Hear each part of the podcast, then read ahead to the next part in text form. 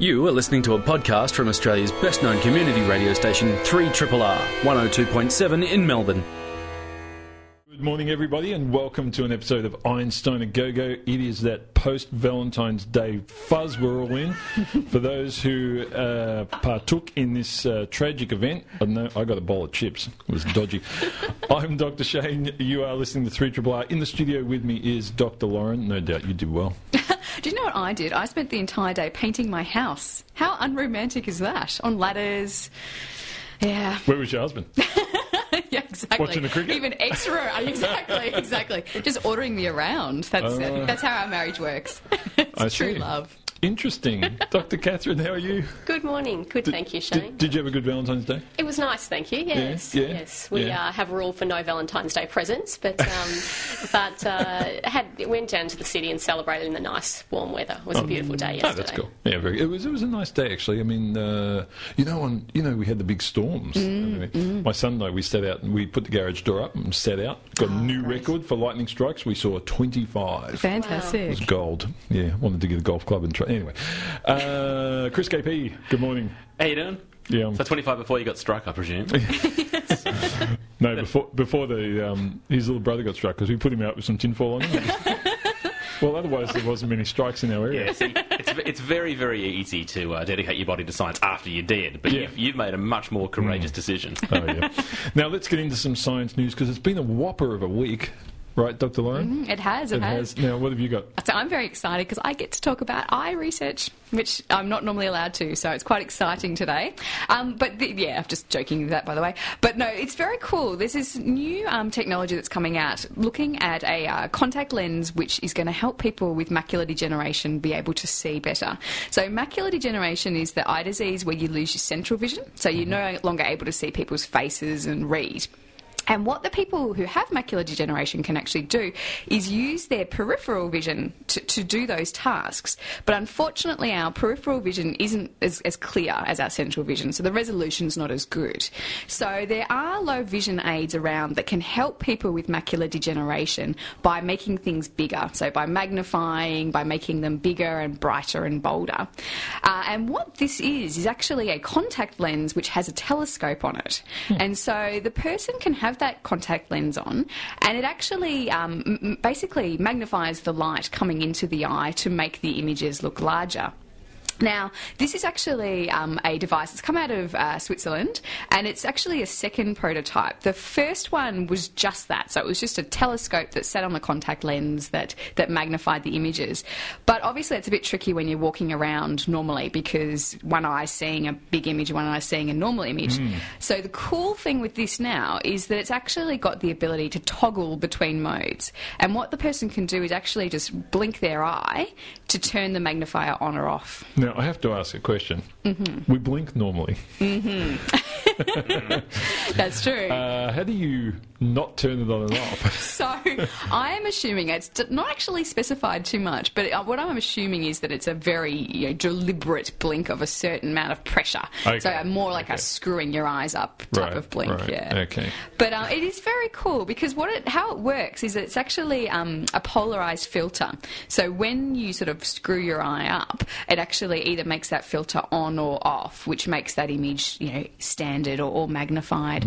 Uh, but it's it's really the first, oh, sorry, the, the most recent in a whole line of uh, uses for contact lenses. So you can use contact lenses to check your blood sugar levels. You can use contact lenses to slowly deliver drugs to the body, uh, and they're also working on contact lenses with sort of virtual reality images. So Head-up display. That's what I want. yeah, Heads-up display? Yeah. Yeah. Context. How cool would it be? it's Were we talking very about this last week? you and me? Probably. I mean, My memory doesn't get back that far, but probably. No, because I was disturbed that you know back in uh, yeah we were I think it was you because because it was disturbing to me that playing you know Galaga and stuff back in the eighties yes. they reflected the Yeah. light you know you weren't watching the screen directly you were seeing a reflection off a, of a mm. screen and and back then I thought it's only a matter of time before this is in the car Yeah. Mm. every car will have this Yeah. it'll be weeks Yeah. Mm-hmm. 25 years later Yeah. we ain't got squat. So Yeah, you know, I it's a, like- yeah. yeah, you know, Th- There's definitely, I mean, I, I know that there is a lot of research in that sort of area, and I think one of the issues with cars, obviously, the distraction. That's sort Yeah. of the, the concern. Distraction. Do you know, it's interesting you say that, Dr. Lauren, because I was driving down the Tullamarine Freeway the other day, and there's one of these signs. It's one of the, um, I think it's Oh, a road yes. traffic I know what you authority mean. signs, and it says, you know, distractions kill, whatever, blah, blah, blah. Yes. And then the next sign says fantastic furniture. Yeah.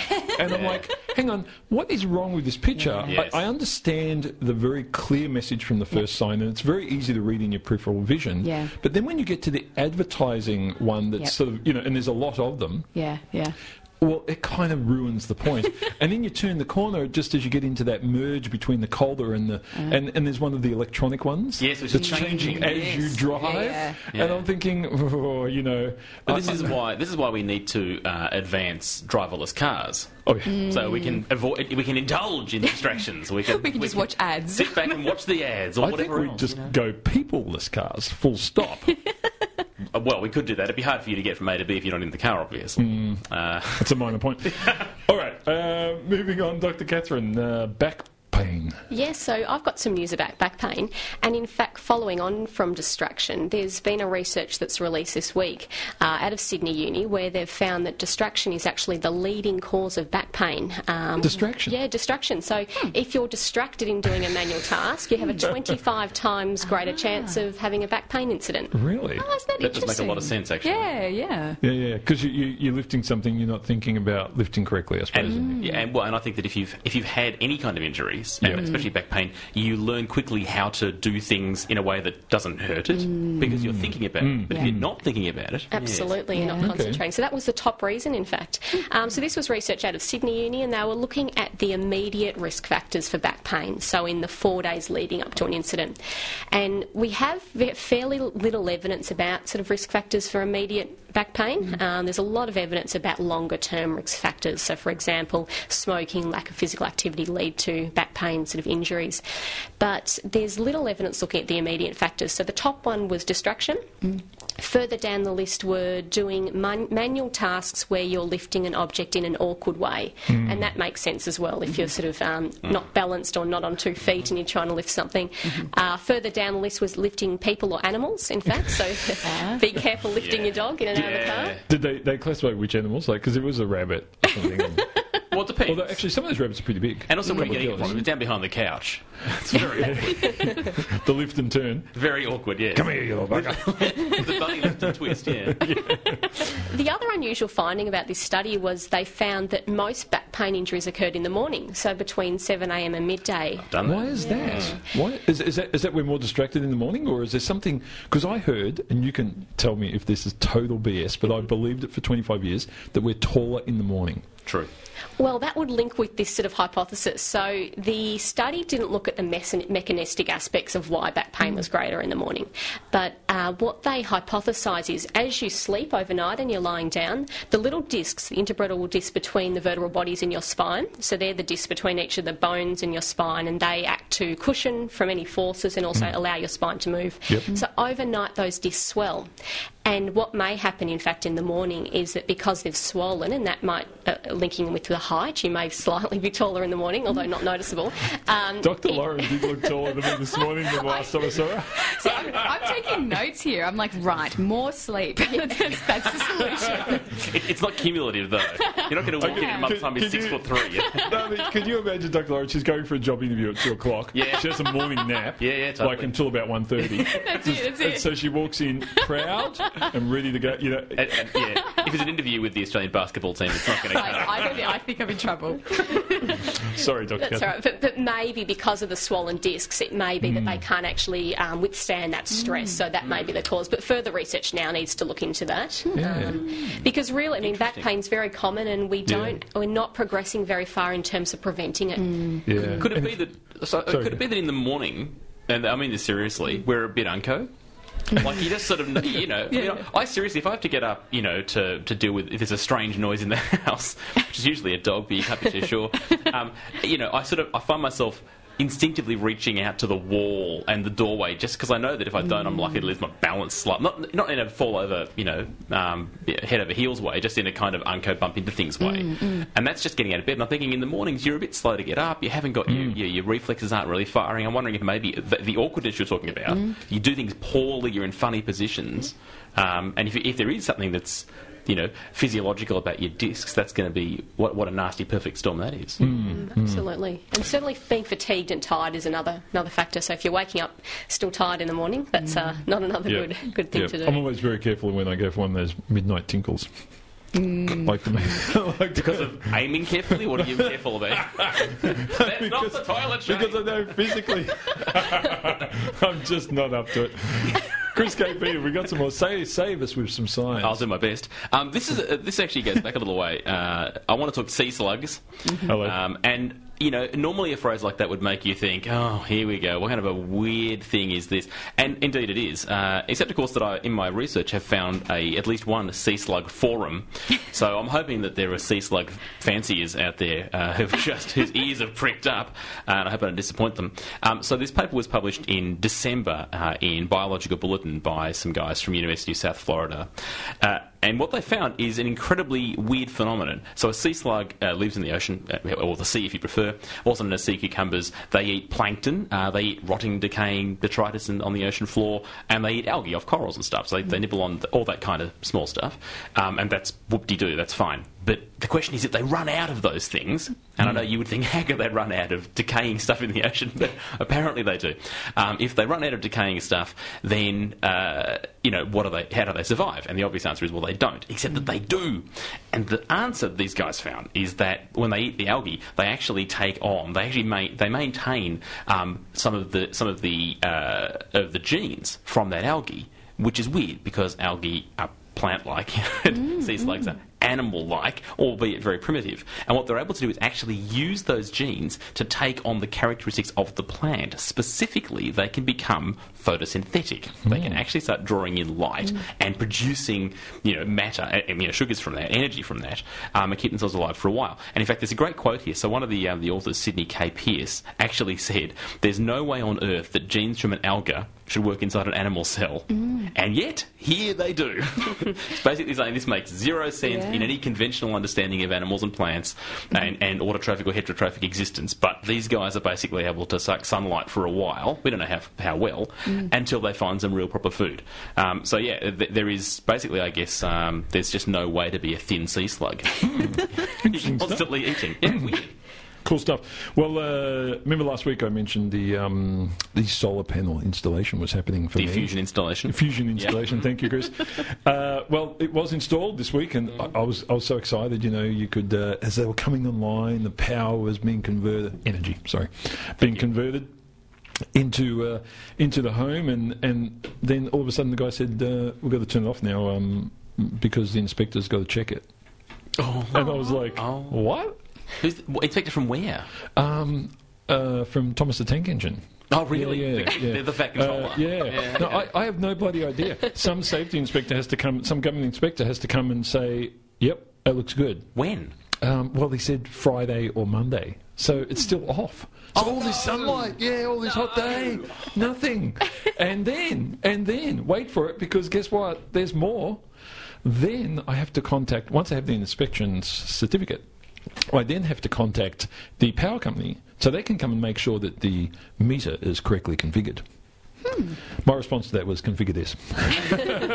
Wow. And so there's this delay. I was all excited, and the, and the energy was flowing in. That's the thing. I know it bloody works. I'm tempted to go and switch it on myself, but I'm sure there are consequences to. I was going to say, not the Dr. Shane advocates. No, no, don't, don't, Don't do, do that at home. do that at home, folks. If you're getting things installed, but but it's interesting. There is this process. Were you told yeah. this at all? No, it was I not. So, you. so this is the sort of thing that I wanted to tell people, you know, about hmm. this, just to give people an idea of what happens when you go through this process, because these are the things that you're not told about. You think that you, you hmm. know, a registered electrician and so forth is obviously doing the installation. It's all. It was very professional. the guys were fantastic. They were supposed to be there at 7:30 in the morning. They roll up at 7:20 20, which was just perfect because it was going to be hot that day, poor buggers.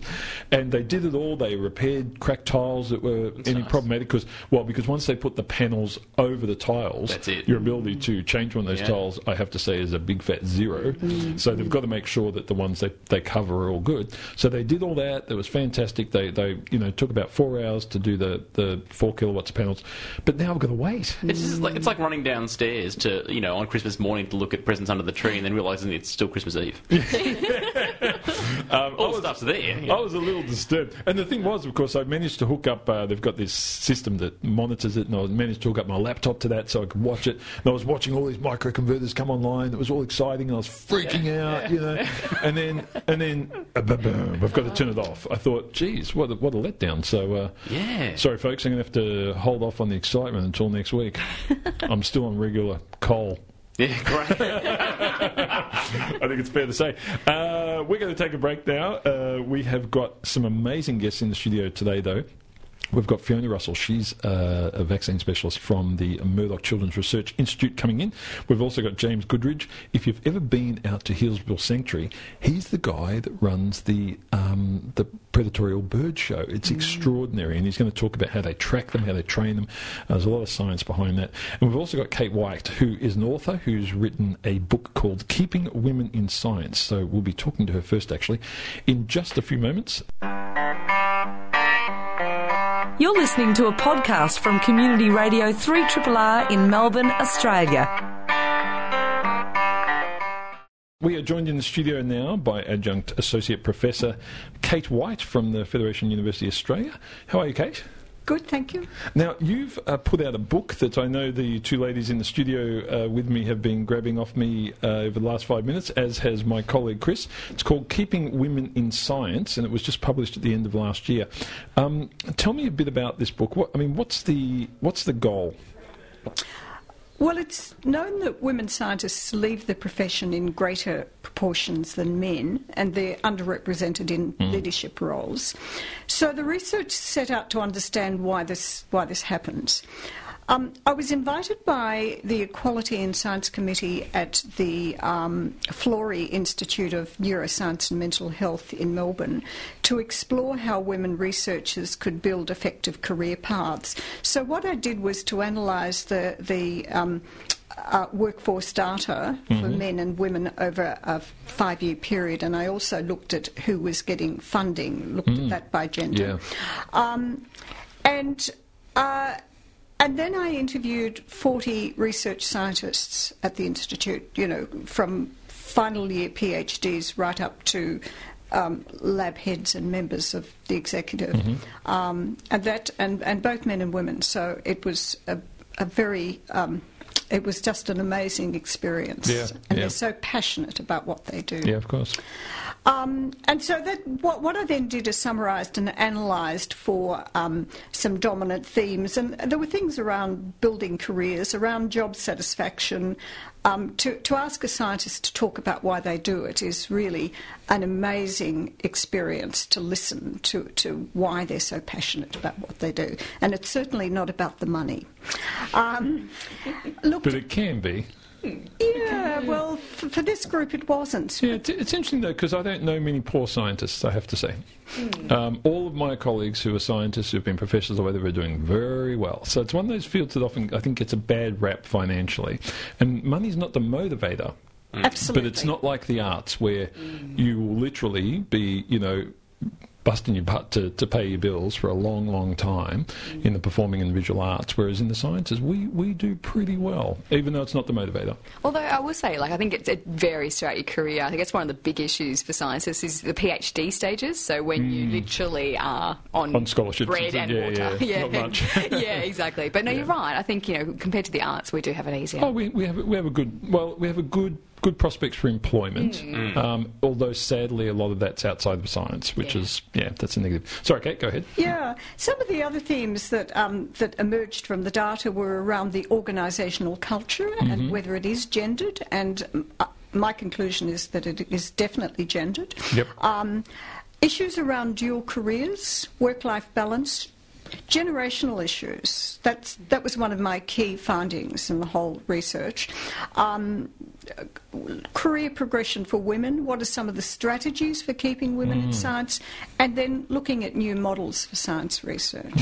I know. I mean, looking through your book, um, some some of the data you've accumulated here is quite. It is disturbing when you look at the, um, for example, the success rates for grants, and I mean, no doubt there are a lot of factors influencing that, but there is a stark difference between success rates for, for male and female applicants, which is, you know, frankly not good enough. I think that's something that has to shift. And what's your thinking on how we go about doing that?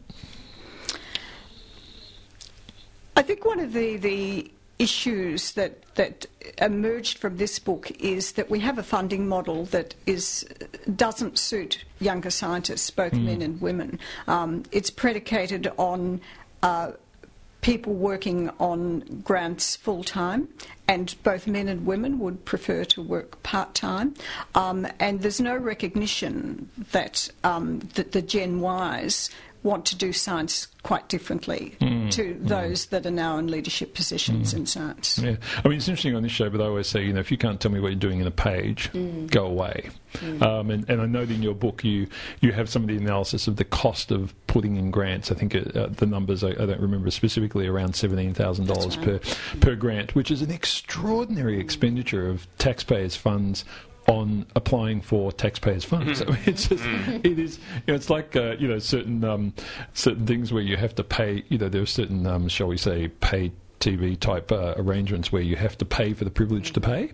I think this is a, this is a, a ridiculous notion that we spend so much money on doing that, and specifically if you're in in a group where you're disadvantaged, like the younger researchers. Um, in, in terms of if, if you had your, your choice of the top sort of th- three things we would do um, to try and resolve many of the issues that you, you talk about in the book, I mean, what sort of things structurally should we be doing to to keep women in the workforce? Well, one is the funding model. It, it needs to change. It needs to recognise that that um, both men and women at certain stages of their career will want to work less than full time and uh, adjust grants accordingly. Yep. So that that's Yep. a, a big structural issue. Um, other issues are around um, helping women. Uh, to combine family and career. Um, you know, I've, I've given a really best uh, practice case study of a woman who actually goes on maternity leave and how she and her um, supervisor negotiate that up front, how she's supported while she's on maternity leave, Yep. and how she's supported to transition back.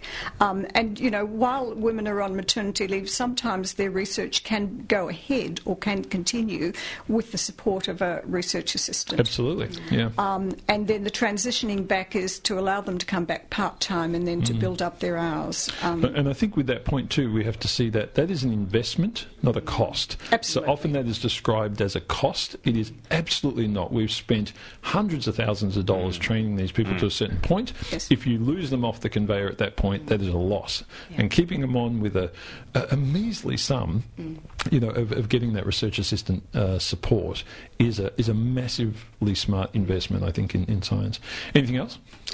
um, I got you on the spot here. but- Yeah, yeah, yeah. But I mean, it, the point that you're making, Shane, relates back to this whole uh, innovation agenda in Australia. I mean, if we're really serious about it, um, we will try to keep that talent in science research. absolutely. you know. And to say, um, as there was an underlying theme from uh, the perhaps some of the older generation that I interviewed, that women can either be first class researchers or they can be mothers and they can't do both. And we have to just demolish that, um, that either or. Yeah, I mean, but it's the 19th century, so uh, you know you can't expect too much from them. I mean, I mean seriously, I mean that kind that kind of thinking. Uh, you know, uh, speaking for the males in the room, me and Chris KP, um, you know, we just find that absolutely absurd and, and disgusting, and, and would love to see those And people weird. and and, and just just weird. Yeah, it's just it's just there's no logic behind it. It's um. Yeah. If there's anything biology's taught us, it's diversity is strength, and take that out of the system, and it's not as strong. So, And there is a uh, there's a lot there's a lot to be said for um, for diversifying your talent pool. If you cut part of it out, why would you cut part of it out? Yeah. that makes zero sense to me. I have a question. Um, so, if science uh, and, and clearly science is not doing this very well, are there other professions that are doing this better that, that you can identify? I mean, science is, is unusual in the way it undertakes its, its its activities, but are there are there I guess best practiced industries or professions where they're they're actually nailing this whole gender thing in terms of career paths? I think there are some best practice countries. Okay. Like Sweden, where they do it extremely well, where um, the whole idea of parental leave is shared. And it's Yeah. it's a, a joint responsibility. It's not the woman's responsibility. And if, if you know if a country has in place good national policies, there's a flow down effect into all sorts into every profession. Um, so I think that you know um, when the national context uh, supports young couples wanting to combine career and family, that's when it works well. Well, look, Kate, good luck with the book. Uh, it's called Keeping Women in Science, folks, if you want to get a hold of it by Kate White, and it's published by Melbourne University Press. Thank you very much for coming in, Kate, and we hope that it has the impact that everyone in this room uh, expects that should happen somewhere last century, but hopefully soon. Thanks so much. You're listening to a podcast from Community Radio 3RRR in Melbourne, Australia. Now, in the studio, we have one of the raptor keepers from Healesville Sanctuary. It's uh, James Goodrich. He has come in wearing a glove, and Chris KP has tried to get uh, Dr. Lauren to jump onto that glove, but has failed. James, welcome to the studio. Thank you very much. Thanks for having me. And I was wondering if uh, Foxcat Rabbit is that a was that a good lead-in song for I work with with eagles. You know, it's all Look, prey uh, items. Mate, I spent about two hours finding that track this morning. There are, there are eagles salivating all over Melbourne. I'm glad you enjoyed it. Now, for those people who've been out to Healesville Sanctuary and have seen this amazing performance that you guys put on, they'll know what we're talking about. For those who haven't, um, if you go out there, there is this sort of amphitheatre that you guys have set up. That's right. Yep. And and you put on the display with how how many birds are involved? Uh, we do two shows a day, Mm-hmm. um, sort of twelve o'clock and two thirty, and uh, we try and get about ten different species of bird into each show. So that's Yep. uh, raptorial birds of prey and parrots as well. Right. Um, and we sort of try and get about eight or ten species in in about twenty five minutes. So Mm-hmm. it's go go go. Um, there's lots of birds coming and going. Obviously, we don't fly the raptors and the parrots at the same time because That's a different show. that's a very you can you can only do that show once. But you'll never forget it though. That's, that's right. the, the adults only show. Yeah, yeah. so uh, that would end badly, but uh, so we do try and uh, work the two in together. Yeah. Um, so we fly everything from we've got a little kestrel who's 150 grams, so Australia's Right. smallest raptor, through to wedge-tailed eagles, which are Australia's largest raptor, at nearly four kilos for our big female, um, and then we've got a whole bunch of parrots as well. So some parrots that we have are in the wild around here anyway, but we also have things like eclectus parrots from North Queensland, and we have major Mitchell cockatoos and uh, red-tailed black cockatoos, which are endangered in Victoria. So we've got a, a few uh, different species that we try and show people, um, and we're, we're highlighting a lot of the endangered species as well. Zoo Victoria is committed to fighting extinction, so uh, we try and showcase some of the, the rarer birds as well um, in our show, and around the sanctuary as well. Of course, we've got breeding programs for lots of uh, animals as well. Now, now, James, in terms of the training and so forth, I mean, when, when I was there, one, one of the things that amazed me, and maybe this wasn't part of the show, maybe it just happened, um, but at one point, one of the one of the very larger eagles you've got there actually seemed to fly between two rows of the cl- the crowd. I mean, Yeah, it was sure. quite quite very close. I mean, quite extraordinary. I mean, do you train them to do that, or are they just doing that? Uh, largely, they're just doing it. And Yep. to me, I've done a lot of these shows, and that's still the cool part for Yeah. me is that the birds have a lot of choice. Obviously, we're Right. free flying birds, so they have a lot of choice. We can get them to fly from point A to point B, but then the height that they fly there is really up to them. And some days they're a bit nervous, and the last few days we've had wild eagles hang around, so Okay. our birds have been a bit nervous. They're flying higher, they're looking up a lot, they're thinking, am I going to fly away? Thankfully, they haven't. Uh, but to say, yeah, that's sort of a cool part. And you can have two people sitting next to each other, and we've got some of our smaller owls will fly between their heads, um, Right, yeah, right yeah. over your shoulder. Yeah. People will get wings across the face sometimes. I mean, there are people who aren't such big fans of birds. There are places you can sit where it's less likely that's going to happen. Uh, but if you really like your birds or you want to get close to Like them, the then car? it's a, then it is a great experience uh, for people who, and often, you know, even bird nerds who go looking for birds in the wild. You might be able to see an eagle in the distance, but to Right. have one suddenly go right past your head Yeah, uh, yeah. is pretty cool. And that, that's sort of what we're about and what the show's about, um, is to educate and inspire people. So Hmm. uh, there was a, a study conducted by Dr. Liam Smith at Monash um, about emotional arousal. So he discovered that uh, if a bird flies really close to you, and you go, wow, that was really cool, and I now feel something for that bird, and then we say, by the way, there's only 60 pairs of barking owls left in the wild, then you go, I actually do care about that because Right. that, I had a really close emotional experience with that bird, and therefore, what you ask me to do that will help, I'm more likely to do it. Um, so for us, it's a it's a really powerful tool uh, to actually engage people with wildlife and to then help get them to help us fight extinction as well. It, it's amazing. I, I know on my phone, I think I mentioned this to you earlier, that the um, the screen saving photo is of my son, and I realised when we were setting up this interview, it was him when he was at your show. Oh, Because right. he has this amazing look on his face, like you know, he's just you know, one of these eagles has just flown within a half a foot of his face. And It's had a near-death experience. Near-death experience. Um, have, have any children been carried off? um, do you, yeah, the other one. I, I do often make that joke in the show actually, where I say to people, when I'm talking about a wedge-tailed eagle, and say that they, they eat small mammals. And when I say small mammals, I don't mean small children. I mean things Yeah. like rabbits and bandicoots. So fairly small things like that. Um, certainly, you know, it, it's a bit like a roller coaster Mm. where. There's a high perceived risk and a low actual risk. Right, yeah, Um, yeah, So yeah. certainly, you know, uh, occasionally, say birds will come into contact with people. Very rarely, where you get a wing across the face. Yep. But often, that's these birds are amazing. They're they're working in a very small space, especially a big bird like an eagle. It's a small space. We put seven, eight hundred people in front of Yep. them, and then try and get them to fly over their heads. So these Yeah. birds are operating on a very fine margin, and of course the birds have got other birds to look at. The wind is blowing in a weird direction, or it's swirling around in the arena, so it makes it really difficult for them. Um, so they actually do an amazing job. The birds really are the stars that they Yeah. come out and Yeah. uh, and are able to cope with all these different conditions every day. Now, now tell us about the, the training of these birds because, you know, you, you stand there, you've got your hand out with a appropriately covered with an, a, big glove, glove, very yep. large glove. Um, but you know, these birds come back. I mean, you, you're not you're not confining them in any way. They're not That's secured. How, how do you? I mean, falconry's been around for what thousands Oh, of years. two and a half thousand two years and at least, years. yeah. So, so how do you actually get them to to do the do the show? Yeah, sure. I mean, that, that's a is a kind of a long answer. There. I mean, obviously, we, we make it easy for them to stay, and obviously, what you're seeing in the show is the result of lots of training. So Yep. there's there's lots of small steps that we've taken, and throughout our training, we're we're minimising the risks. So you're always trying to just minimise the risk. So in training, before we take a bird outside, of course, we've done lots of work inside, and the bird's done lots of repetitions of coming to the glove. So every time it comes to the glove, it gets food. It gets its favourite thing. Um, so it's just positive reinforcement. So the bird learns Yep. every time I see that James guy and the, he holds his glove up, I'm going to get food. So that's Right. great, I'm coming. Yep. Um, and raptors are kind of easy to train. So parrots are a little bit trickier. The parrots are quite sociable. They like to hang out. There's Yeah, lots yeah. of different rewards for a parrot. You know, they kind of like it when the crowd claps or the crowd cheers. Raptors really couldn't care, I don't think. I think for them it's just about the food. They're hunters. Right, That's yeah, what they're out there for. sure. And they know that when the show's on, it's hunting time. So get out there, get the food. Don't think about it, just do it. And it doesn't matter to them that they're not doing the kill. No. Okay, that's no. it- interesting, It's yeah. just it's about the food. Uh, about so the food. what we'll do with our birds, and say we've got a black kite who flies around, he takes catches up in the air, so he's very cool to Yep, watch. Mm-hmm. yep. And we can throw up little mouse heads and stuff up into the air, and he catches them in his feet and eats them as he's flying around.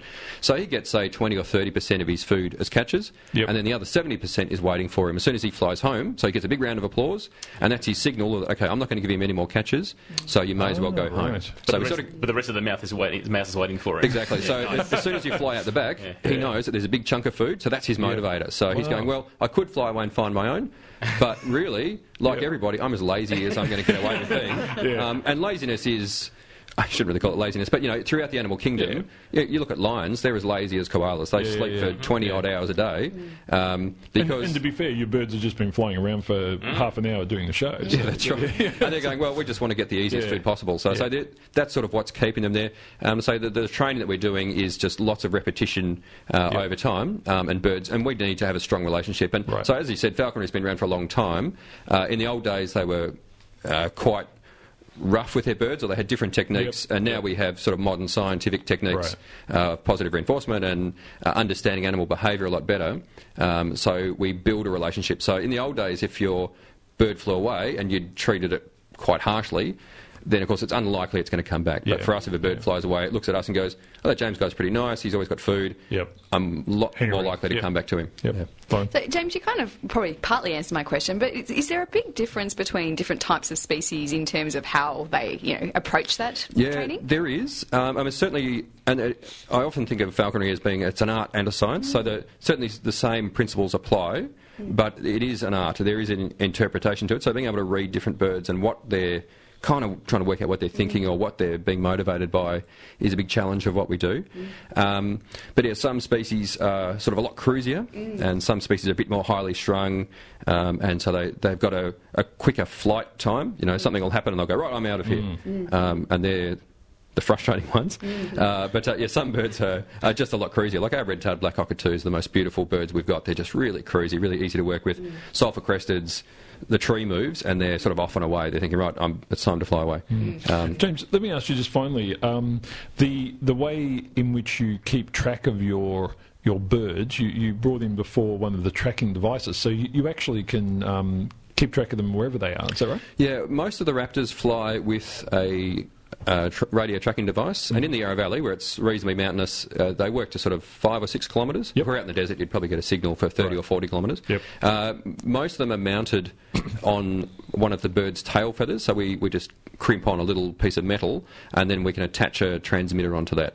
Uh, so then the transmitter, the, I brought in a big one, so this would go onto an eagle, and it's only, what do you reckon, the size of a 10 cent piece? yeah, yeah. Um, so in there's a little little battery, and then the little transmitter, and then there's just an aerial hanging off it as well. So in the shows, you don't really see the aerials a lot of the time. They're kind of the birds preen them into their feathers. The birds don't really worry about them. They're just on there all the time, and then we just turn it on and off uh, with a little magnet. And other birds will then will have a, a leg-mounted transmitter. So not all birds will have one on their tail feather. For something like a peregrine falcon, which is the fastest animal in the world, can get up to speeds of over 350 k's now. We still don't know how fast they go. It's very hard to measure. Um, but uh, some falcons have found if you mount that on their tail feather, the speed that they get up to in the G forces of a peregrine falcon coming down in a big stoop uh, is so fast that it will actually rip the tail feather out. Wow. Um, so with Yeah. a bird like that, we mount it around their leg. Yeah, that's it's just amazing stuff. James, thanks so much for coming in. I have to say, before I I saw your show, I was really proud that I'd trained our budgie. But, yeah, I can get it out of the cage. I can hand it to the kids. You know, it's it's completely. Just, just uh, hold up your hand, Dr. Zane. You've got all your fingers, haven't you? You've done a good job. Pretty much. I have, I've had less success with my moray snowflake eel. Um, he, They don't fly very well. well, they, they can't see. So my finger and a, and a prawn are very similar. Anyway, look, it's um, it's an amazing show. You, you have, I have to say, one of the best bloody jobs around. It must be a lot of fun. It is good fun. There, there is a lot of scrubbing poo and chopping up small dead animals and that kind of stuff, which is not so glamorous, but, uh, Uh, but the know, good bits are certainly yeah, very good. no, look, I, I'm, I'm sure the good bits make it worthwhile. And folks, if you if you have a chance, get out there and see the show that James uh, is running out there with the Raptors because it is spectacular. And in fact, the whole the whole sanctuary is is, is great to see. It's really evolved over the last sort of 10, 15 years, and um, is is a great uh, example of just just what I think zoos can be. In, in the Yeah, that's right. age. Certainly So- where zoos are going. Um, Absolutely. and if I just mention too, next summer, uh, Mm-hmm. the show that we do is called Spirits of the Sky, and it's turning 25. So it'll actually be featured heavily next summer. So we'll actually have. Uh, new and funky stuff, and as, when people come, then there'll be lots of things happening around Yep. the sanctuary as well uh, for people who are coming. Brilliant. James Goodridge is from uh, Zoos Victoria, specifically Healesville Sanctuary, and is one of the raptor keepers out there. You are listening to a podcast from Community Radio 3RRR FM in Melbourne, Australia. And we're back. It's uh, 3 Triple R, folks. If you're wondering what station you're on, you're on the right station. And you're listening to Einstein a Go Go. We have our third and final guest for today in the studio. It's Associate Professor Fiona Russell. She's from the Murdoch Children's Research Institute. She also works as a paediatrician down at the Children's Hospital and is part of the University of Melbourne. Welcome, Fiona. Thank you, Shane.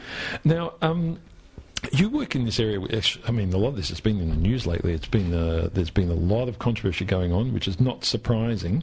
But um, in particular, around vaccines, preventable diseases, and so forth. And, and part of your interest has been around some of the preventable diseases in low-income countries.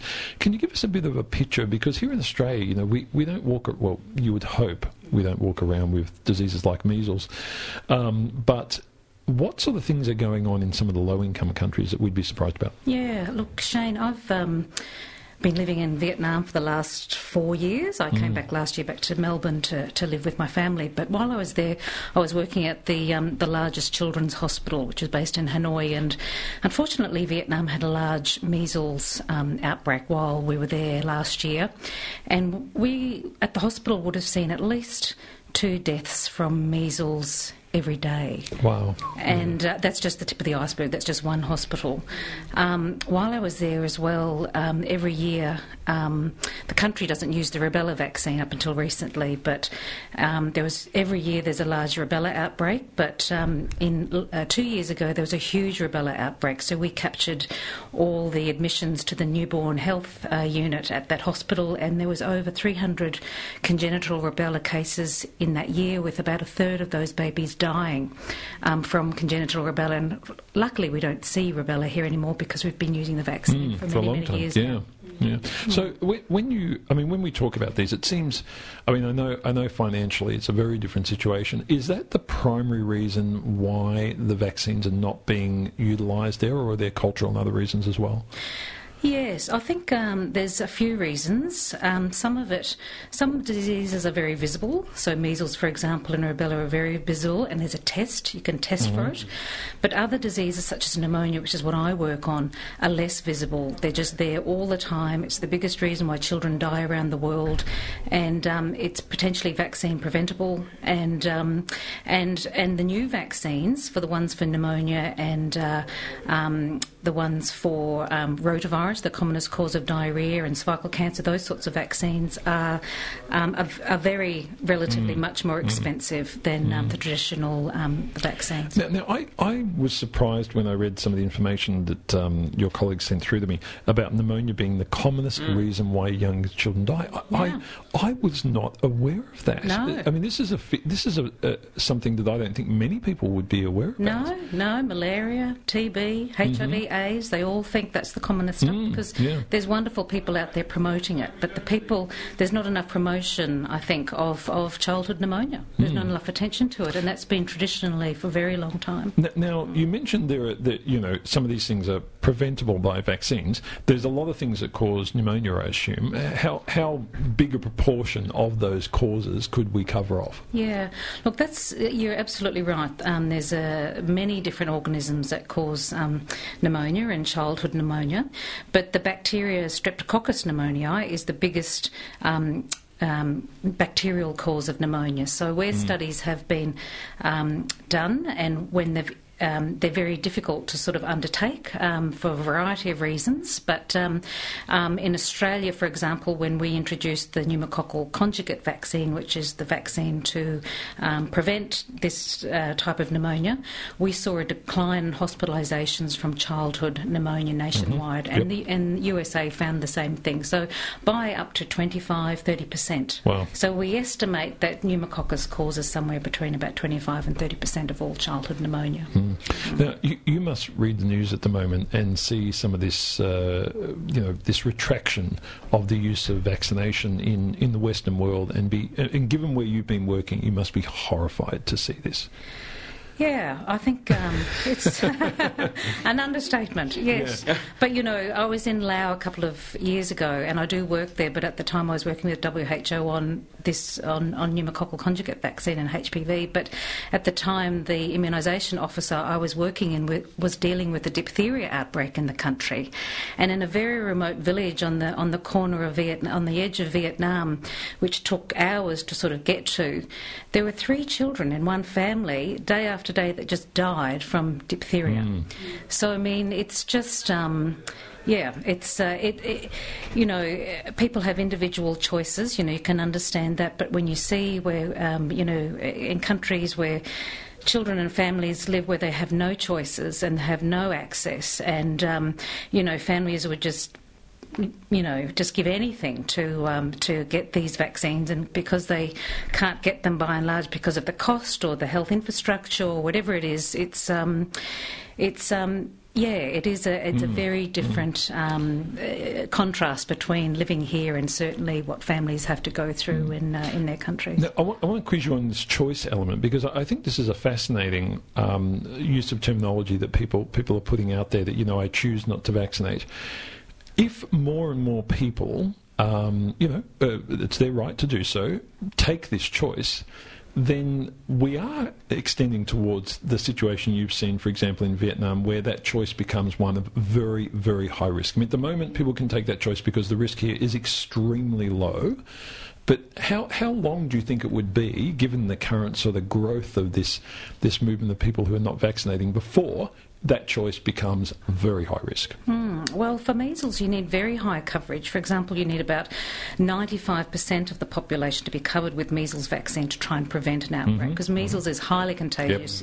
If you're not, you know, if you're not immune and you're sitting in a room like we are, and somebody's got measles, you're likely to get it because it's just a very, very transmissible um, um, virus. So, um, different vaccines are different. But um, for example, pertussis vaccine, there's been a huge problem with uh, um, whooping cough and little yeah, babies yeah. dying. You know, it's uh, um, because they're too young to be vaccinated. So being in contact with other children or adults, etc. So um, it it doesn't take. Doesn't you know, take much. Doesn't take much. Yeah. And uh, I mean, just just to sort of put this away, the the, the sort of pseudoscience material that came out years ago that was linking autism with vaccines has now been totally discredited, is my understanding. Is that Correct, right? Yeah. yeah. So so the, so if you want to just follow the science, folks, the science only has one part of this, and that is vaccinations save lives, and the the negative part is not there. Is that is that right? Yes, Yeah. I mean all, all drugs, all vaccines, ev- everything has side effects. No, it's not Panadol. completely exactly. Yeah. yeah. you know, Yeah. if you take excess uh, Panadol, which you can buy over the counter, Yeah, you can get liver you. failure. Yeah, it kill you. Hmm. So yeah, so nothing's risk free. But in terms of getting the disease and the the sequelae Hmm. or the follow on from um, that disease compared to the risks, it's sort of Hmm. you know it, the, have being vaccinated far outweighs um, the risk of Yeah. um, yeah from the vaccination. Well, Fiona, it's great talking to you, and we hope that this work in some of these countries that you've been working in continues, and hopefully the, the finances will be there at some stage to, to help these families access some of the vaccines that we take for granted. Um, good luck, especially with the, the newborn stuff and, and some of that work, and I know you're also working on a project in Fiji at the moment as well. That, that sounds um, interesting. So uh, keep up the good work. We hope um, the coverage continues. Thank you. Associate Professor Fiona Russells from the Murdoch Children's Research Institute and is a paediatrician um, working at the Children's Hospital.